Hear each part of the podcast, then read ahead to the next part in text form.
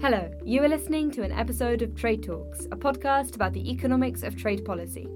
I am Soumaya Keynes, economics and trade correspondent for The Economist in London. And I'm Chad Bown, a senior fellow at the Peterson Institute for International Economics in Washington. This episode is about the World Trade Organization, the WTO, as told through the story of its 11th ministerial meeting. The meeting sounds kind of boring, and on some measures it really was. There were a lot of statements, uh, a lot of clapping, a lot of delegates, but there were no new trade deals, and at the end, the Director General said it was disappointing. In this episode, we're going to try to explain why ministerials are so difficult, bringing in history from earlier conferences. We're going to try to explain why, to some people, this conference was in fact a great success. I was at the meeting, so I will try to infuse the episode with my real life experiences. And we're also going to be drawing really heavily from one of the best books on trade I have ever read. It's by Paul Blustein. It's called Misadventures of the Most Favoured Nations. And we'll hear from Paul too. Chad, start us off. What is the point of ministerial? So, WTO ministerial meetings are a chance for trade ministers from all 164 member countries to get together. In America, we have the U.S. Trade Representative, but everywhere else they're called trade ministers. The ministers agree to the WTO's work program for the next two years. There's a couple of smaller deals that are temporary and that have to be renewed each time, so they do that. Sometimes they actually announce major new deals that the technical negotiators have been working on behind the scenes that finally get done. And at the end, they'll try to agree, all 164 of them, on a joint statement. Picture the scene. Imagine thousands of people, ministers, advisors, NGOs, journalists, all trying to use the same Wi Fi system at once. It's intense. It's also really intense for ministers. I had about one who was packing in meetings at 15 minute intervals. It's, it's pretty cost effective if you want to meet as many other trade ministers as you can. And when the negotiations really get going, talks can go on all night. There's this tale of Pascal Lamy, who was the Director General of the WTO in 2005, and in a Hong Kong meeting, he got seven hours of sleep in five days. The other thing to understand is that security for these events is really tight. The government shut down the whole area around the conference. There were armed police everywhere. Partly the tight security was something to do with the Argentine government. They blocked some non governmental organizations from actually coming into the country. Clearly not cool. But this is also partly a hangover from the Seattle Ministerial Conference in 1999, when tens of thousands of protesters turned up at that meeting. These talks later came to be known as the Battle in Seattle. Here's Paul to explain what happened. They very cleverly engaged in tactics like uh, blocking intersections, chaining themselves to objects. Uh, they uh, managed to pretty much shut the meeting down because the police began resorting to tear gas and billy clubs to clear the streets, and that caused a lot of violence. So people who had come to represent their countries at the WTO meeting couldn't even get to the convention center where the meetings were supposed to be held. Once they did get into the center, the meeting was a flop. Members couldn't agree on what the agenda should be for the next couple of years. And some say that the protesters actually caused the failure. Others say no, it was the inflexible negotiators. Here's Paul's take as I looked into this, the more I realized that it was it was wrong to completely dismiss the impact that the protests had. They really really did have a big impact, and the reason for that is what happened on the fourth and final day. On that day, the countries were very divided, uh, but there was a, a pretty substantial group who thought that with just a few more hours, uh, and this often happens at WTO meetings, they often have to go past their, their self imposed deadline just a few more hours, they could reach agreement. But when they went to the mayor of Seattle and asked for permission to stay in the convention center, he said absolutely not. Now, he was at that point under tremendous criticism, rightly so, for the mishandling of the protests. So uh, the meetings had to break up. Uh, he told them, in fact, he would pull the police protection uh, if they didn't uh, evacuate the uh, convention center on time. We can't prove that it scuppered the talks, but once the delegates scuppered, there was no hope of getting a deal. In Buenos Aires, the locals seemed less interested in protesting the WTO than their own government. Reportedly, there was a protest, around 2,500 people, but there were tens or hundreds of thousands of Argentines gathered the next day for a protest against their government. That was altogether more dramatic. In the conference center, from what I saw, it was pretty peaceful. So there is a connection between these protesters and the meeting. Sometimes they're protesting the whole system, it really does reflect the fact that when these ministers get together, they do have a chance to rewrite the global rule book to change the rules of the entire system. This time in Buenos Aires, expectations were really low. No one was expecting a major rewrite of the global rules. One of the reasons they thought that is that mostly ministers arrive at these meetings with lots of the work already done for them. There might be a text with people disagreeing on wording, but this time the delegates were just really, really far apart. There really wasn't the same level of agreement that you would expect given past ministerials where they did actually make progress. One deal they were hoping to agree to was on fishing subsidies. Now, in economics speak, the basic problem is the simple tragedy of the commons. The story is individuals don't take into account the effect that their fishing has on the overall stock of fish, and so they fish too much. And that happens at the country level. But the, at the international level, it's even more complicated. And that's because these fish swim across these national borders out there in the oceans. So, me as an American, I overfish in international waters of the Pacific Ocean, waters that aren't really owned by anybody, and that causes problems for people seeking to fish sustainably all over the world.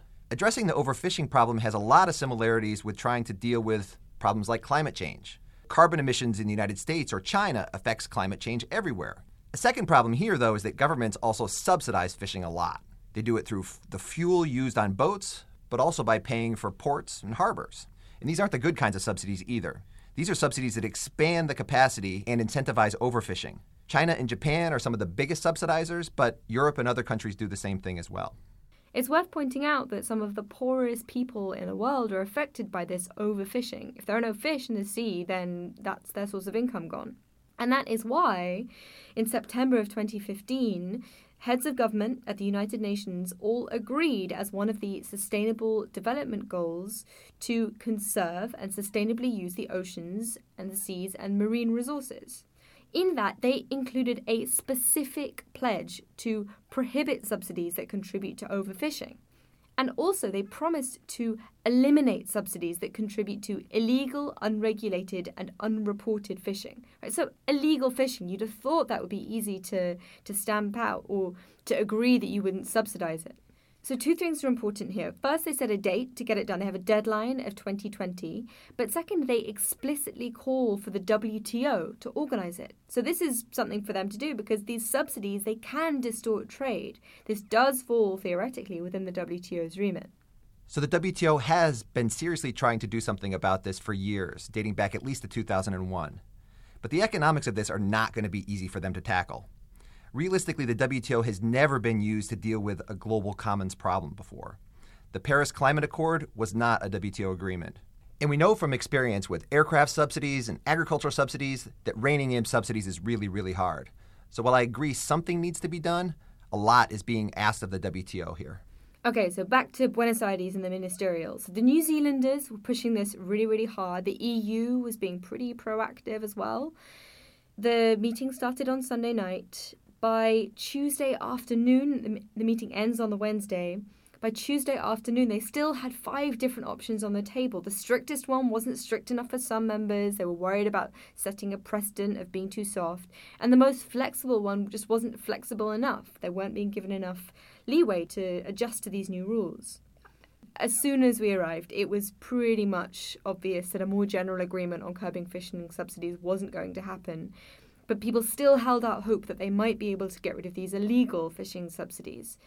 But by Tuesday evening, on the second full day, they'd also pretty much given up on that. It really doesn't sound like they ever got close. But if these things are illegal, you might ask why these politicians failed to agree to something they'd already agreed to. What's wrong with them? Well, so there's disagreement on this area. So so enforcement is expensive. If you suddenly tell developing countries you must not uh, subsidize these things or you'll face a legal challenge, then you know they they'll claim that they need time, they need money to actually check whether this fishing is going on. There was also some disagreement over the definition of illegal, unregulated, and unreported fishing, and so they were worried that maybe some legit fishing could get caught in the net of the illegal fishing. But stepping back from the weeds of that disagreement, there are there are just much bigger structural problems at the WTO. So to agree anything, you need all 164 members to say yes. You need everyone to agree. In principle, that's to stop the big countries bullying the small ones. You know, the small ones have to agree too. But it also gives huge power to any member that wants to hold everything up. Every single ministerial, this has gone on. Someone has taken an agreement hostage to try and squeeze out from the um, other members something that they want. Here's Paul talking about what happened in the meeting in 2001 when a group of ex European colonies made a request right towards the end. And what was it that they wanted? Well, they wanted to keep duty free access that they had for their products in Europe, their former colonial masters. They'd been given this, but it technically violated WTO rules, so they needed the meeting to approve a, a waiver of those rules. They were afraid they were going to lose it. And uh, they said, if we don't get this, we are going to block the consensus and this meeting is going to fail. Now, the other countries were furious about this, as you can imagine, the bigger ones who were trying to work out something, um, deal with much bigger problems, and also the developing countries that competed with those uh, former European colonies, uh, who would, their products would be at a disadvantage if uh, if they couldn't get the same duty-free access. People do this hostage taking because it can work. In 2001, the rest of the world caved. The EU was given an exception to the WTO rules, and they gave lower tariffs to these ex colonies. In the Bali Ministerial in 2013, members were on the brink of agreeing to something called the Trade Facilitation Agreement, which was the first big trade deal that they'd agreed since 1995. And the Cubans stuck their hands up and said, hey, we want an American embargo on our exports to be lifted. This was just as the Obama administration was changing its policy and so eventually Cuba was persuaded to drop its demand. The bigger the deal, the more countries can squeeze. The Indians are known to be hostage takers. And there's this one policy, this one deal that they really, really want that they have taken several other deals hostage over. And it relates to public stock holdings. Chad, what is this? Well, this has something to do with food security. So let's start with that. So, food security is a legitimate policy concern. So imagine a domestic food shortage that's caused by a natural disaster, so floods or wildfires or drought. In response, governments impose trade barriers. But if one country bans exports because of a food shortage, that spills over to other countries, making them feel vulnerable to food shortages themselves. The problem is if everybody does this, there's a coordination problem. Now, economists would say, hey, let's just impose rules preventing these sorts of trade barriers. That's why you need to have a trade deal in the first place. The problem is we don't have a trade deal preventing these kinds of export barriers. So instead, governments intervene. Turning to India specifically, food security is definitely a problem.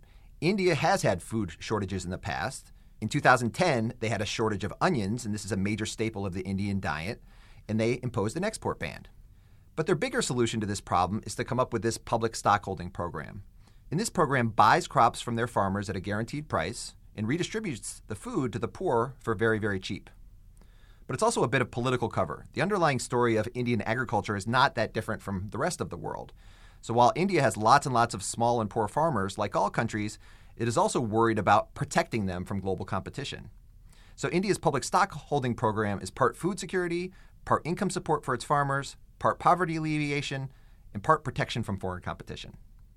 There are some WTO rules here. There are limits on government subsidies because the price that the Indian government pays its farmers is above the market price, it is technically then a government subsidy.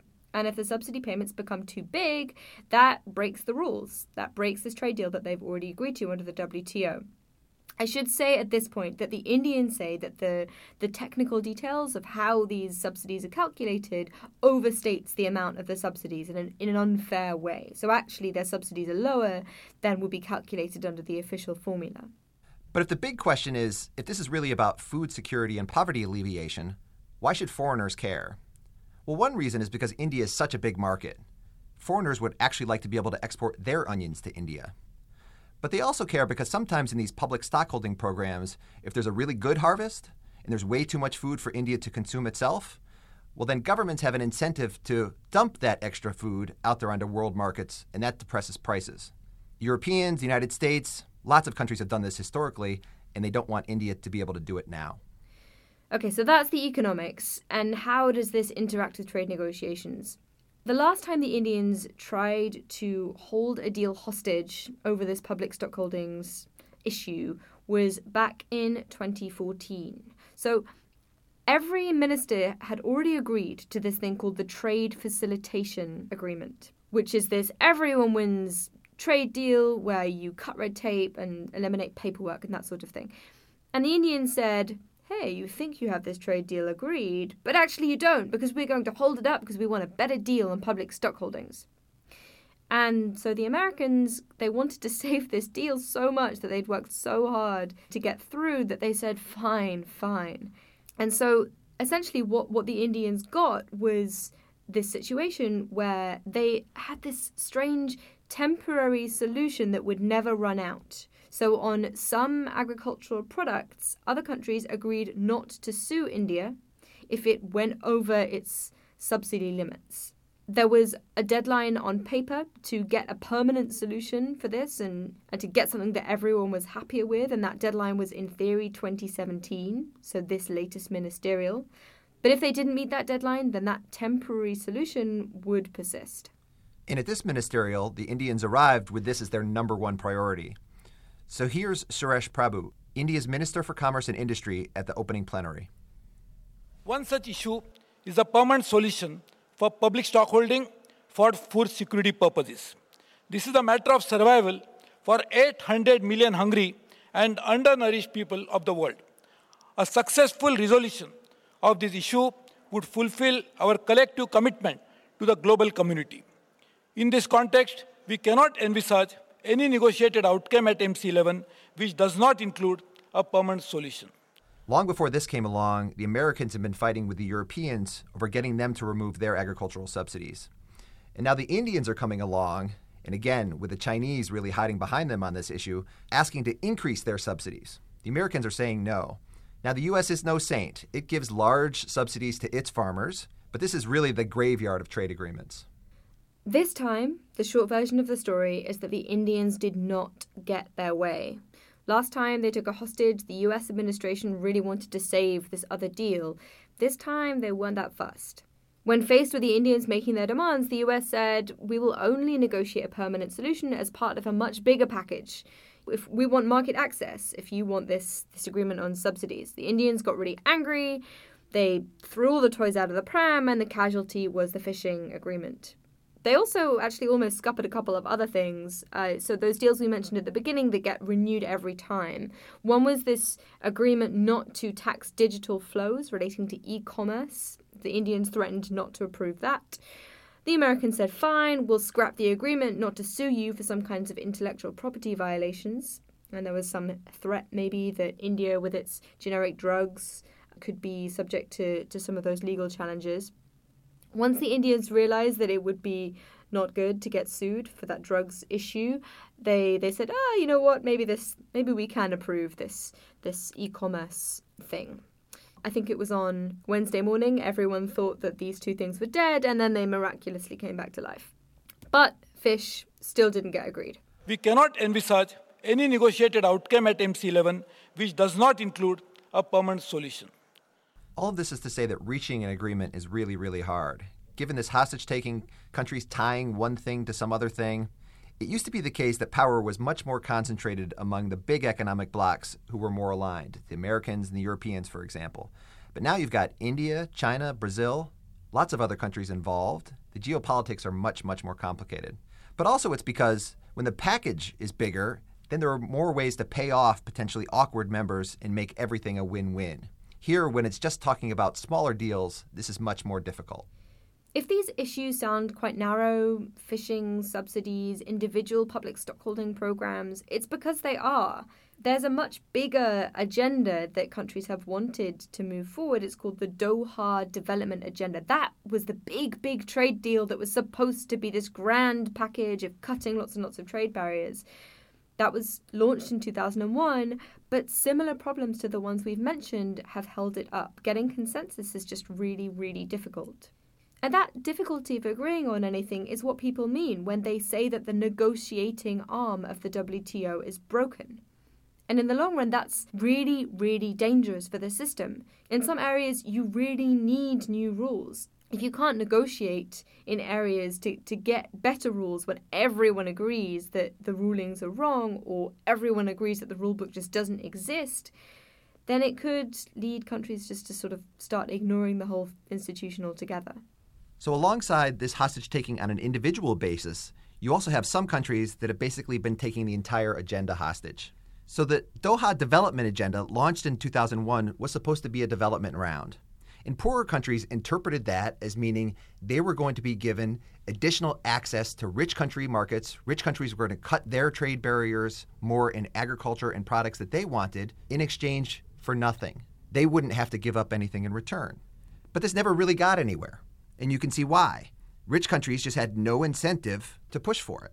And at the same time, as new issues came along, the richer members wanted the WTO to be the place to negotiate new rules on things like e commerce, how to help out small and medium sized enterprise get more involved in trade. But some countries are saying no, that you can't negotiate anything new until you've done what you promised originally, which is to negotiate this Doha development agenda. Here's Cecilia Malmström, the European Trade Commissioner, talking about the problem in her opening statement. The problems are many, but essentially they boil down to one fundamental issue an inability to discuss issues of concerns to members and to agree on a suitable way forward. And this has manifested itself with procedural blockages on topics which are indisputably critical for today's global trade and a future discussion regarding the existence of, not, a, um, of a mandate or not. This problem is systemic and it's beginning to jeopardize the whole organization. We have so much unfinished business that must be addressed. But at the same time, we cannot close our eyes to the fact that there are issues in the broader trade world that needs to be discussed, such as e-commerce, services, concerns of our small and medium-sized enterprises. The point is there's a lot of work to be done here. And the fact is this hasn't been happening at all under the WTO. And for countries like the United States and the Europeans, this has been really frustrating. It's partly why they've been looking for alternative deals to negotiate these new rules. Regional deals like the TPP or the TTIP negotiations between the US and Europe. It's also led to a different kind of trade agreement called a plurilateral. So this has a plurality of countries, so not everyone. But the idea is that you get a group together that's big enough, you agree rules between each other, and then you apply them on the basis that everyone can benefit from them. So, still the same principle of the World Trade Organization the most favored nations, everyone gets the same treatment it neutralizes the holdup problem. No longer can one country say, no, I'm screwing everything up, because you don't need everyone to agree. You just need enough countries to agree. And this is an old approach to the problem, dating back to the 1970s. They had lots of deals then that were these plurilaterals. More recently, this even predates President Trump. The Information Technology Agreement involved a smaller group of countries the major technology exporting countries, they all agreed to cut their tariffs on over a trillion dollars worth of exports, all over the same sets of products. But they also agreed not just to extend these tariff cuts toward each other, but to all the other WTO members as well. Now, there are some drawbacks to doing this kind of an approach. First, a plurilateral isn't going to work if it doesn't cover all of the main countries that are the source of the underlying problem. So imagine a plurilateral agreement on fishing without China. So, for one of these plurilateral agreements that involves just cutting tariffs, it is easier, but it's not always feasible because you do have to extend these tariff cuts to everybody. And some countries out there want a free ride. So, what you have to do is you have to get a critical mass of these countries together in the first place. There's an environmental goods agreement, which is one attempt at a plurilateral, and the Chinese said if you want us on board, then you have to cut your tariffs on bicycles. The Europeans said no, and you just didn't have enough big countries to get a deal. But the final problem with these plurilaterals is the ones that involve lots of new rules. It's not always easy to write rules in a way that both constrain the behavior of the countries that you're really worried about, but also don't end up discriminating against the other countries that are being left out of the deal. So, at this latest ministerial meeting, they didn't agree anything new on fish or on public stock holdings, but on the final day of the conference, there was this statement that came out from 71 countries who agreed to start work to negotiate rules relating to e commerce. Agricultural subsidies might be stuck for now, but they are trying to move forward to tackle rulemaking regarding the digital economy. For me, the really interesting thing was the way in which the Trump administration promoted this development. I think the the shadow or the cloud hanging over this whole conference was everyone worrying about the American retreat from the World Trade Organization. You know, getting agreement is hard enough without one of the main sponsors of this institution questioning its value or not really engaging in getting new deals. But the Trump administration did sign up to this e commerce initiative. They're going to try this plurilateral. And in the statement, they said it was a significant milestone. They said that initiatives like this among like minded countries offer a positive way forward for the WTO in future. That doesn't really sound to me like language of someone who sees no value in the institution. There was also a joint statement released the Trump administration, uh, along with the EU and Japan, saying that they would cooperate on overcapacity and forced technology transfer. And they, and they mentioned the WTO as a forum to deal with those issues. So there, the target was clearly China, although it wasn't explicitly mentioned.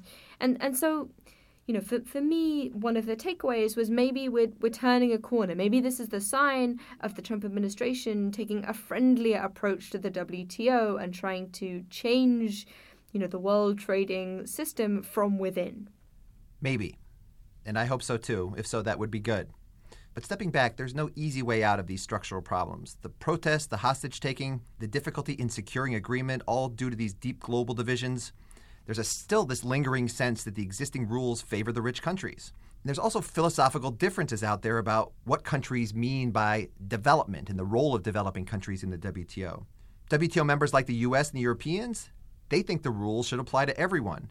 The poorer countries think that they should have exceptions.